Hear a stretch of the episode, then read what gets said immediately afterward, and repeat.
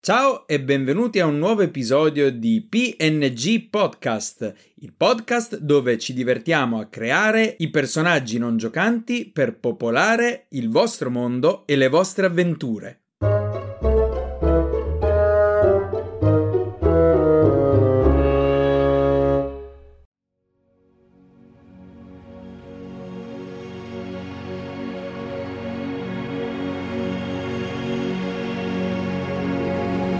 Bentrovati ragazzi, Nell'episodio di oggi non parleremo di un personaggio non giocante, ma parleremo delle dinamiche relative ai personaggi non giocanti, in particolare ai problemi legati alla gestione dei personaggi non giocanti. Ci ho pensato un po' sugli errori che noi master commettiamo sui personaggi non giocanti e ho trovato 5 categorie. Naturalmente siete benvenuti a discutere nei commenti e ad aggiungerne altre, ma per il momento queste sono 5 categorie che ho pensato pensato. La prima categoria si chiama DMPNG, e cioè il personaggio non giocante del master. Può essere che durante l'avventura un giocatore improvvisamente non sia più disponibile e che quindi il gruppo si ritrovi a corto di un personaggio. Allora cosa succede? Succede che il master pensa che creare un personaggio non giocante gestito da lui possa essere una valida alternativa per rimpiazzare il giocatore.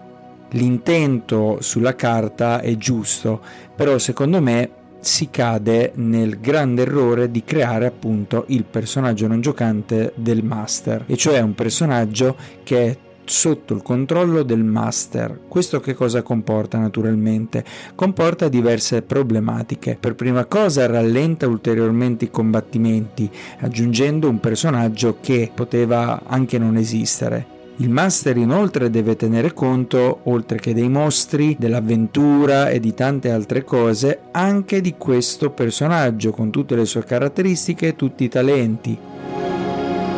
Infine c'è anche il rischio del metagame. Essendo questo personaggio non giocante gestito da voi stessi, cari master, egli conosce naturalmente delle cose che i giocatori non sanno o che devono ancora scoprire.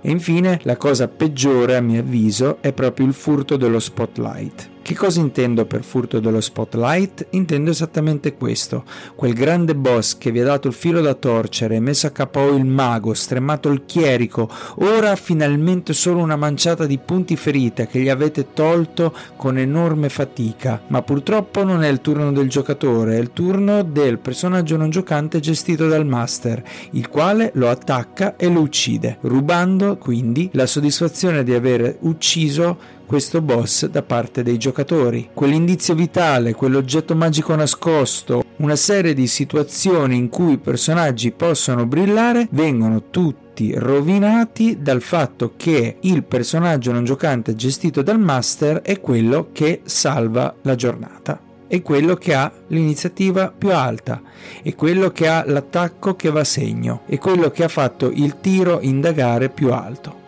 Insomma, il DMPNG nasce con intenti positivi, ma a mio avviso porta spesso a situazioni negative. Quindi il mio consiglio è, per voi cari master, adattate l'avventura a meno giocatori se uno va via. Uno o più vanno via, quindi adattate l'avventura tieni, se proprio lo vuoi creare, il tuo personaggio non giocante sullo sfondo nei combattimenti, lasciando il combattimento principale ai giocatori e soprattutto mai, mai, mai rubare lo spotlight ai giocatori. La seconda categoria è il personaggio non giocante non necessario. Come ho detto nel primo episodio ci sono personaggi non giocanti e personaggi non giocanti. Le comparse sono i personaggi di contorno e sono anche i meno caratterizzati rispetto ai comprimari, quindi basta spesso una riga o due di dialogo per caratterizzarli e anche qualche semplice descrizione. Quindi cari master, non cadete nell'errore di caratterizzare troppo i personaggi non giocanti comparse. A nessuno interessa seguire la vita del taverniere con i suoi debiti se l'avventura richiede i giocatori di esplorare una montagna. Si chiama Dungeons and Dragons, non si chiama Tavernieri e Tasse. Se un personaggio non giocante è una comparsa, quindi, evitate di soffermarvi troppo su di lui, di lei o di esso. Se dedicate la stessa importanza ad ogni personaggio non giocante, correte il rischio di mettere il gioco in stallo. Per esempio, il locandiere che vuole parlare dei suoi problemi o fa troppe domande agli avventurieri li tempesta di domande, quindi non li fa progredire. Questo che cosa porta? Porta i giocatori spesso a confondere quale personaggio non giocante è veramente importante alla campagna e quale invece è solamente una comparsa siete in una taverna e dentro questa taverna c'è l'ambasciatore del re, questo personaggio non giocante è fondamentale per l'avventura. Poi c'è il taverniere, la cameriera, il garzone, il cuoco, qualche ubriacone. Ecco, immaginatevi che se l'obiettivo è quello di parlare all'ambasciatore del re, voi, master, date uguale importanza a tutti gli altri personaggi non giocanti, con il rischio che i giocatori arriveranno finalmente a parlare con l'ambasciatore del re alla seconda o alla terza giocata, se ancora qualche giocatore vuole giocare, se non si è rotto di ascoltare i problemi del taverniere. Quindi la mia soluzione è delinea i personaggi non giocanti importanti dalle comparse e caratterizza i personaggi fondamentali per l'avventura mentre lascia due o tre righe descrittive alle comparse. Ricorda che ci vuole qualità e non quantità molto spesso. Il terzo personaggio non giocante problematico è il personaggio non giocante immortale. I giocatori incontrano finalmente il cattivo della campagna e mettono in atto un piano geniale che rende il cattivo totalmente KO prima di quello che tu, Dungeon Master, ti aspettavi essere un combattimento lunghissimo. E allora cosa fai? Naturalmente ci rimani male? Eh certo, volevi un combattimento figo e lungo e invece tutto si è risolto in fretta? Eh sì, purtroppo è successo. E qui Master le cose sono due. Punto primo, i giocatori sono stati estremamente bravi, ti hanno fregato. Complimenti a loro. Non devi essere arrabbiato, devi essere orgoglioso e quindi devi premiare i giocatori perché se ne sono usciti con un piano veramente geniale e tu non hai potuto fare a meno che stare a guardare il piano essere messo all'opera con grande soddisfazione dei giocatori. E numero due, tu, Master, mi dispiace dirtelo, non hai fatto proprio il tuo lavoro al meglio. Magari non avevi previsto che il gruppo fosse così forte, nonostante è il cattivo finale della campagna e tu hai avuto tutta un'intera campagna per vedere il progresso del gruppo. Che cosa succede allora? Eh, qui il problema arriva proprio dal non accettare questo fatto e quindi alcuni master decidono di far improvvisamente resuscitare il cattivo. Ah, il vostro attacco sembrava averlo ucciso, ma il cattivo si rialza in piedi, piena energia, gridando Non mi avete fatto niente, ero solo un graffio. E qui il combattimento rinizia. Secondo voi è una cosa bella? Può essere un colpo di scena interessante?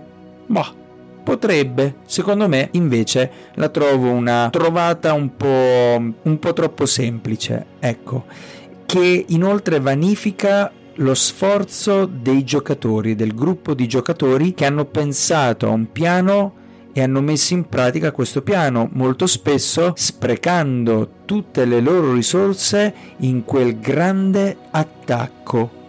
Quindi secondo me prendere questa decisione non è proprio il massimo. La mia soluzione è crea magari dei boss fight con più fasi, i giocatori quindi sferrano questo grande attacco e il cattivo passa alla seconda fase. Non è ucciso, non è morto.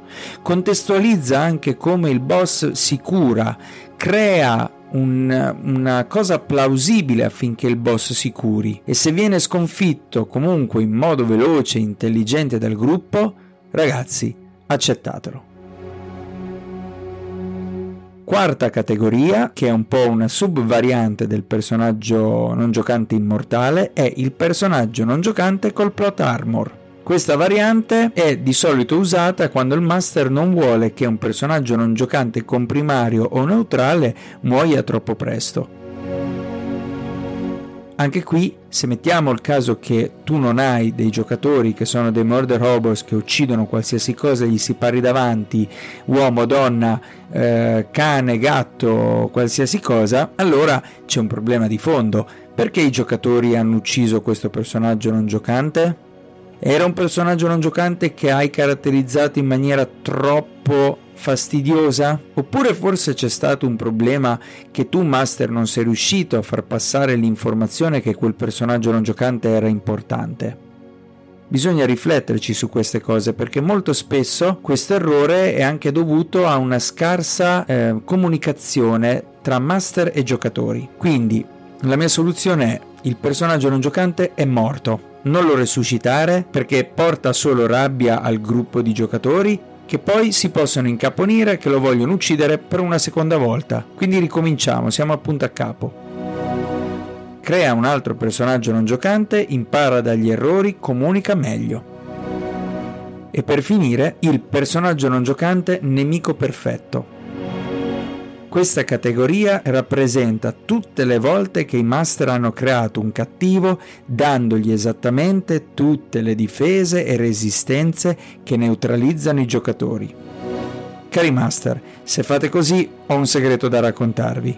Ai giocatori non piace. I giocatori lo odiano. Facciamo un esempio. Il mago ha la palla di fuoco? Eh, il boss è immune al fuoco. Il chierico prova a scacciare i seguaci non morti del boss? Ah, ma il boss ha un'aura di morte così potente che il chierico non può usare quell'azione. Il gruppo non ha giocatori in grado di volare o comunque portare a terra un, una creatura che vola? Ah, mi dispiace, il boss attacca solo volando.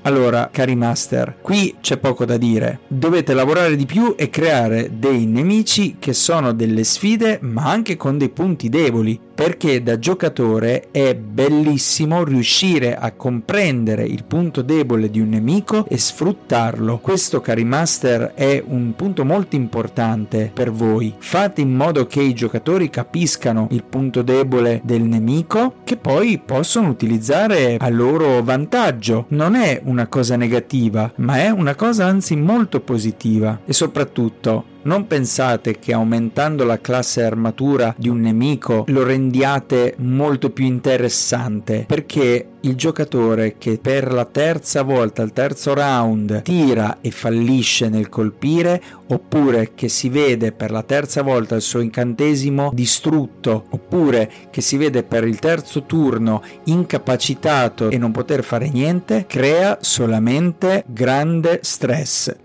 Cari amici, questa era una puntata un po' tecnica, ogni tanto mi piace metterle all'interno del nostro podcast, ma soprattutto voglio condividere con voi che mi ascoltate anche la mia esperienza da master per aiutarvi e aiutarci nel creare dei personaggi non giocanti che rendano l'avventura degna di essere ricordata nel modo più positivo possibile. Spero che questa puntata vi sia stata d'aiuto, mi raccomando scrivete nei eh, commenti cosa ne pensate, passate parole ai vostri amici, soprattutto ai vostri master se fanno uno di questi errori in cui tutti noi siamo caduti, perché mi ci metto anch'io ragazzi, e vi aspetto al prossimo episodio. Ciao ragazzi, un saluto.